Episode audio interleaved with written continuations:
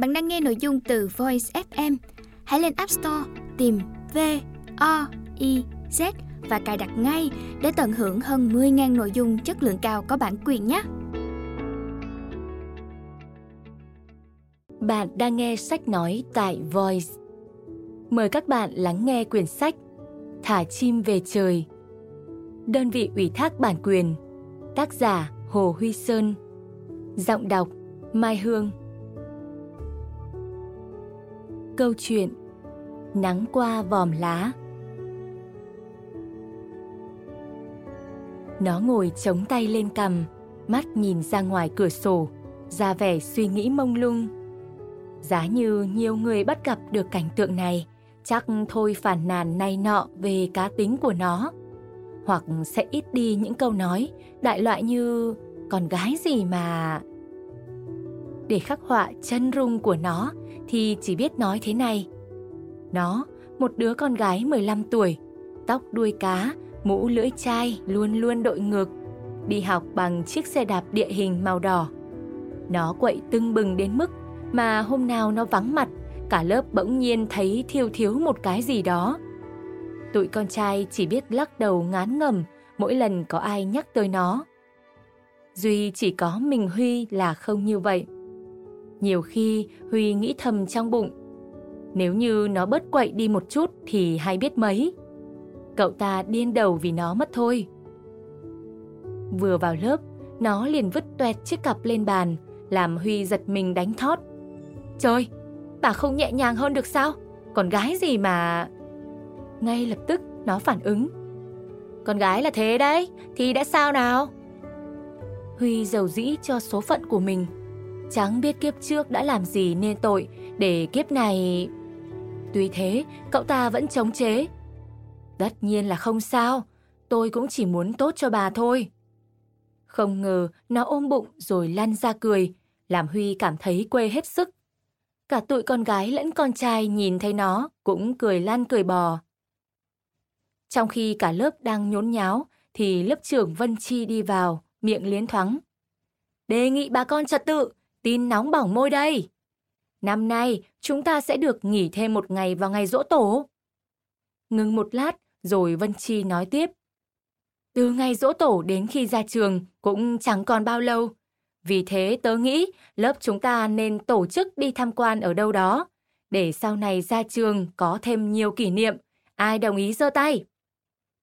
Thay vì giơ tay thì cả lũ đồng loạt hét hò. Đến đoạn chọn địa điểm thì ôi thôi, mỗi người một nơi, tùy theo sở thích của từng người. Nhưng cuối cùng, địa điểm được mọi người chọn nhiều nhất chính là đền Hùng. Ngày dỗ tổ về đền Hùng là hợp lý quá rồi còn gì? Cả lũ đứa nào cũng háo hức chờ. Rồi ngày mùng 10 tháng 3 âm lịch cũng đến. Chiếc xe chậm rãi rời thành phố để đi về miền Trung Du Phú Thọ. Sau hai tiếng trên xe khách, đứa nào cũng có vẻ mệt phờ. Nhưng chiếc xe vừa dừng ở chân núi thì đứa nào cũng háo hức lạ. Cả lũ chen chúc nhau xuống xe rồi hò hét trước một khung cảnh tuyệt đẹp như vậy. Một màu xanh bạt ngàn, trông rất yên bình. Rồi không ai bảo ai, tất cả cùng cô chủ nhiệm rông rắn đi lên đền. Đến lúc phải leo bậc thang, nó bỗng nhiên hùng hồn. Tất cả mọi người, tiến về phía trước. Làm ai cũng cười khúc khích, quên cả mệt nhọc. Quả là ngày hội có khác, người người tấp nập. Nó cùng cô chủ nhiệm và thần dân lớp 9A chen chúc một cách khó khăn. Đứa nào mồ hôi cũng vã cả da, ướt đẫm. Tuy vậy, trên khuôn mặt nhễ nhại mồ hôi vẫn là những nụ cười rất đỗi vô tư. Bắt trước mọi người, đứa nào cũng tới giếng ngọc, nơi ngày xưa công chúa soi gương, rồi thò mặt xuống giếng cười rúc rích. Đến mộ vô hùng, tất cả cùng đưa tay sờ lên mộ, những mong sẽ gặp nhiều may mắn. Đến đây, bỗng nhiên đứa nào cũng trở nên hiền lành, ngoan ngoãn, không giống như ngày thường. Dù ngoan ngoãn là thế, nhưng cô chủ nhiệm cũng phải bở hơi tai với chúng nó. Đứa nào cũng háo hức, tò mò, nên chỗ nào cũng muốn ghé thăm một tí. Thành ra lúc đầu thì đông đủ vậy, sau lại tan tác như đàn chim sổ lồng. Giờ giải lao, mặc mọi người vừa ngồi vừa quạt, miệng thì nhai nhồm nhoàm bánh mì. Huy đi chậm chậm xung quanh đền. Đến gốc keo tài tượng, chợt Huy trông thấy nó đang ngồi một mình, mắt lơ đãng. Huy nhẹ nhàng đi tới rồi lên tiếng. Bà Hương, hôm nay lãng mạn thế. Nó quay lại, hình như cũng định gắt lên như mọi hôm, nhưng chẳng hiểu sao lại nhẹ nhàng. Lãng mạn gì đâu, mệt chết đi được. Huy từ từ lấy chai nước khoáng trong túi ra đưa cho nó. Hương uống chút nước đi. Nó đưa tay ra nhận, có vẻ gì đó rất luống cuống. Cảm ơn Huy. Huy bỗng nhiên cười khà. Chồng bà hôm nay thật dễ thương đấy, dịu dàng đúng mực. Giá như ngày nào cũng như vậy thì hay biết mấy. Chẳng biết có phải vì nắng hay không mà hai bên má của nó ửng đỏ. Vẻ bạo dạn ngày thường đâu hết, nó bối rối. Nơi linh thiêng cũng phải khác chứ. Đến lúc này thì Huy cười sang sảng, lòng mắt rượi như vừa được uống một cốc nước đá. Nó nhìn Huy cũng không nén được cười. Trên đầu, cái nắng đầu hạ vàng rực. Những tia nắng đang nhảy lao sao qua những vòng lá của cây keo tai tượng. Hết. Nắng qua vòm lá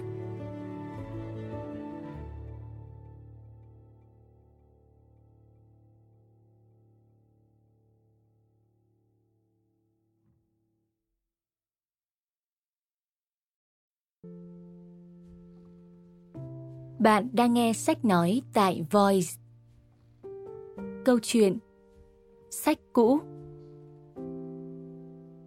Ở trường, không ai là không biết Vân. Còn ở lớp 9C thì cô nàng quá ư nổi tiếng rồi. Tất cả là nhờ vào mấy bài thơ đăng báo dành cho học trò. Mọi người truyền tay nhau chép thơ của Vân vào một cuốn sổ. Đi đâu, Vân cũng nghe người ta xì xào. Nhà thơ nhí đấy làm cô nàng vừa ngượng ngùng vừa vui âm ỉ. Ở trường thì được trọng dụng là thế, nhưng khi về nhà, tình hình lại khác xa trời biển. Anh trai chắp hai tay trước ngực, ra vẻ rên rĩ. Tao van mày, mày đừng làm nhiễu nền văn học nước nhà nữa đi. Vân phụng phịu. Có mà anh không biết đọc thơ thì có. Mẹ không phũ phàng như anh, chỉ nhẹ nhàng bảo. Mẹ không cấm con làm thơ, nhưng phải đảm bảo việc học thật tốt. Về khoản này, Vân có thể đảm bảo với mẹ, vì từ trước đến nay cô nàng vẫn là một lớp trường đầy gương mẫu đấy thôi. Bạn bè trong lớp nể phục Vân cũng là vì thế. Vân có một thói quen rất thú vị là chép những bài thơ mình yêu thích vào một cuốn sổ. Cuốn sổ bìa cứng, dày cỡ chừng một đốt ngón tay, đã được Vân chép hơn nửa Vân sung sướng với thành quả của mình. Cũng từ đó, Vân lại có thêm thói quen mới. Hễ rảnh rỗi là Vân lại đến các cửa hàng sách cũ. Vân đi đến các điểm bán sách cũ, say sưa lục lọi tìm tòi. Đôi khi tìm được những quyển sách quý hiếm mà trong tủ sách của bố hay trong thư viện của trường cũng khó mà có được. Rồi có khi Vân lại tìm được một tập thơ hay một quyển sách tham khảo rất có ích cho việc học tập. Vân mỉm cười khi chợt nhận ra, từ bao giờ việc mua sách cũ đã trở thành sở thích của mình. Cửa hàng sách cũ mà Vân thường lui tới do một anh còn rất trẻ đứng bán. Vân không bận tâm chuyện người bán sách trẻ hay già, nhưng con bạn thân lại lấy làm thích thú. Nó không ưa gì sở thích ngớ ngẩn của Vân, nhưng mỗi lần đi vào cửa hàng sách Vân lại kéo nó đi cho bằng được. Thành ra, khi Vân say sưa tìm sách, thì con bạn thân đứng nói chuyện với anh bán hàng. Dần già, nó và anh bán hàng quen nhau lúc nào không hay. Anh bảo, em có cô bạn lạ quá. Thanh cười tuét. Ôi trời, nhà thơ tương lai đấy anh ạ. Anh biết không, nó có nhiều thơ đăng báo lắm. Nghe nhắc tới mình, Vân liền liếc mắt về phía con bạn. Không ngờ gặp anh bán sách đang nhìn về phía mình và mỉm cười. Kể ra anh ta cũng có duyên lắm, nhưng mà không cười có lẽ hay hơn. Bây giờ, trông Vân luống cuống đến tội nghiệp, khuôn mặt thì đỏ bừng lên. Chẳng còn cách nào khác, Vân vội vàng cầm một quyển sách lên rồi xem ngấu nghiến. Trên đường về, Vân hỏi. Lúc nãy mày nói xấu gì tao cho anh bán sách đó? Bán đứng bạn bè như vậy hả? Thanh nguyết dài. May có những lời nói xấu của tao mà từ nay anh ấy sẽ để dành những quyển sách hay cho mày đấy. Mày phải cảm ơn tao đi. Nhưng nếu không có tao thì làm sao mày quen được với anh bán sách? Hai đứa cười vang. Chiều hình như cũng chậm chậm trôi. Sau lần đó, mỗi khi ra cửa hàng sách của anh Tâm, tên anh bán hàng, Vân đều được tiếp đãi rất ân cần. Tất nhiên, anh còn mang ra những quyển sách quý hiếm mới nhập về cho Vân tha hồ lựa chọn. Chắc có lẽ anh ấy cũng là một người yêu thơ, nên mới ưu tiên cho Vân như vậy. Hay anh ấy đã phải lòng con bạn thân của Vân rồi? Vân mỉm cười với ý nghĩ vừa rồi. Cử chỉ của anh Tâm làm Vân không còn thẹn thùng nữa, mà trái lại rất thân thiện là đằng khác. Vân nhận ra giữa mình và anh thật tâm đầu ý hợp. Trong những câu chuyện hết sức rôm rả giữa Vân và anh, bao giờ cũng nhắc đến thơ ca. Vậy là không như người ta từng bảo, thơ là nỗi lòng của người cầm bút. Với Vân, thơ còn là sợi dây vô hình nối kết mọi người lại với nhau. Buổi chiều được nghỉ sớm một tiết, Vân lại rủ Thanh tới hàng sách cũ. Vừa trông thấy hai người, anh Tâm mừng rỡ. Ồ, hai em đến à? Nhanh vào đây. Thanh nhanh nhào, Hôm nay nó lại có thơ đăng báo đấy. Anh phải bắt nó khao đi. Vân nhíu mày. Em xin nhường quyền thiêng liêng này cho anh Tâm đó. Anh Tâm cười ha hả. Được thôi, nào, vào đây.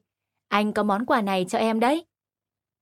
Anh Tâm với tay lấy mấy quyển sách trên giá xuống. Mấy quyển sách này mới về lúc sáng, anh lựa ra cho em đấy.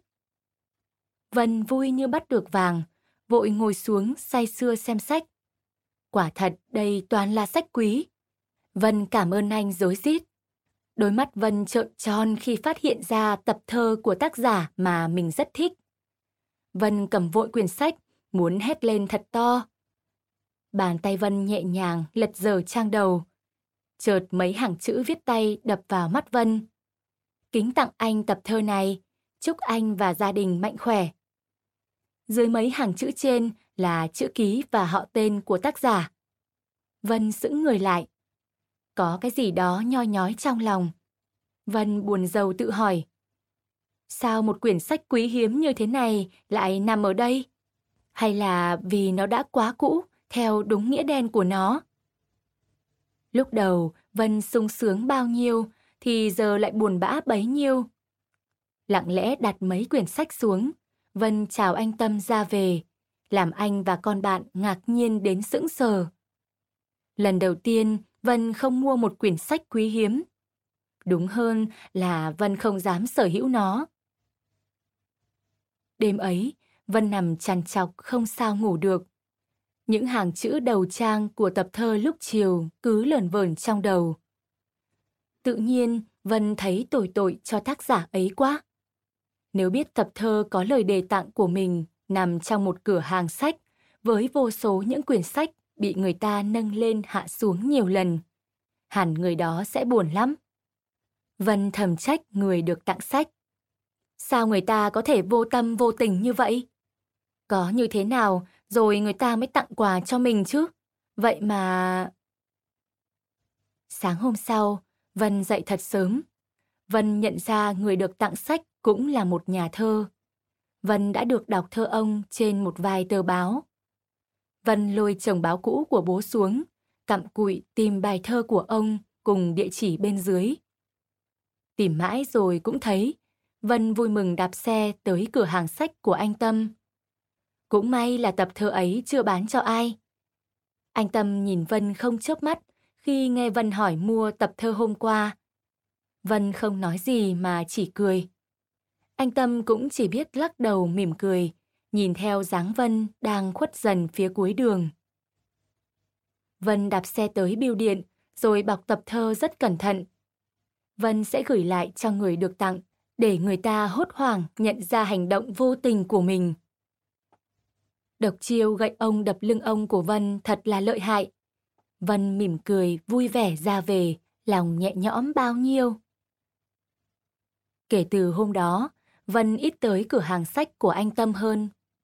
Thực ra thì sở thích ngớ ngẩn vẫn còn tồn tại trong Vân, nhưng Vân lại không dám tới vì sợ sẽ gặp một quyển sách thứ hai tương tự như tập thơ hôm trước. Vân cũng quên lá thư mà mình đã gửi hôm nào. Bởi lẽ, xung quanh cuộc sống của cô bé 15 tuổi có biết bao điều thú vị. Những bạn bè vô tư, những bài thơ hay vô tình đọc được, hay thậm chí là ông anh trai ưa chọc ngoáy. Nên Vân không muốn bận tâm vào những chuyện không vui. Hơn nữa, người lầm lỗi đã bị Vân trừng trị rồi còn gì. Một buổi chiều, Vân đang đứng ở hành lang lớp học, nhìn những cây tràm xanh mướt dưới sân trường, thì con bạn chạy lên đưa ra một lá thư. Từ ngày Vân có thơ đăng báo, bạn bè khắp cả nước gửi thư về xin kết bạn. Vân thấy khó xử trước chồng thư ngày càng dày lên. Nhưng hôm nay, Vân thấy lá thư này lạ lắm. Chắc không phải thư kết bạn. Vân nhanh tay bóc thư rồi nhìn xuống phía dưới để xem địa chỉ của người gửi. Ồ, đó là người mà hôm trước Vân đã gửi tập thơ. Vân lấy làm ngạc nhiên, chăm chú đọc thư. Cháu yêu quý, thật sự bác rất bất ngờ trước món quà của cháu. Tập thơ ấy do một người bạn của bác gửi tặng, nhưng nó đã bị mất cùng với một số sách và tài liệu khác. Bác rất buồn, đã nhiều lần cố gắng đến nhà sách để tìm chuộc lại, nhưng vẫn không tìm thấy. Không ngờ hôm nay lại nhận được từ cháu. Bác cảm ơn cháu rất nhiều. Vân cầm lá thư trên tay, lòng rộn lên một cảm xúc khó tả. Vậy là Vân đã hiểu nhầm người ta rồi. Nhưng dù sao, đó cũng chỉ là hiểu nhầm ngoài ý muốn. Quả thực, cuộc sống vẫn đẹp như một viên kẹo màu hồng, như một người đã từng ví mà đã có lần Vân đọc được ở đâu đó. Vân mới 15 tuổi, không thích nhìn cuộc sống một cách phức tạp. Vân chỉ muốn nhìn theo đúng bản thân của nó. Giản dị, bình thường nhưng cũng đầy tươi vui. Giống như những quyển sách cũ lặng lẽ nằm trên giá, chờ đợi những bàn tay mang về, mang theo cả những điều lớn lao. Chiều nay tan học, nhất định Vân sẽ rủ con bạn thân tới cửa hàng của anh Tâm. Nơi đó như là một kho báu ẩn giấu bao điều thú vị. Hết Sách cũ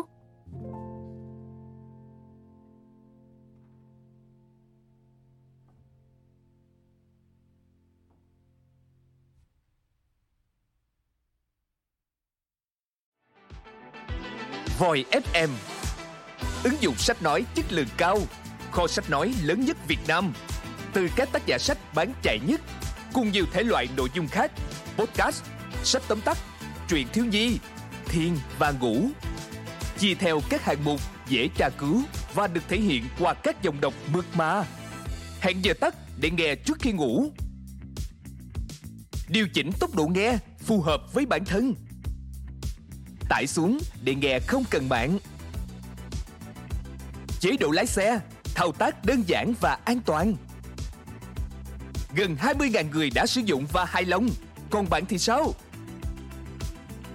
Tải ứng dụng Voi FM trên App Store hoặc Google Play để được nghe thử miễn phí ngay hôm nay. Voi FM, lắng nghe mọi lúc, bên bạn mọi nơi.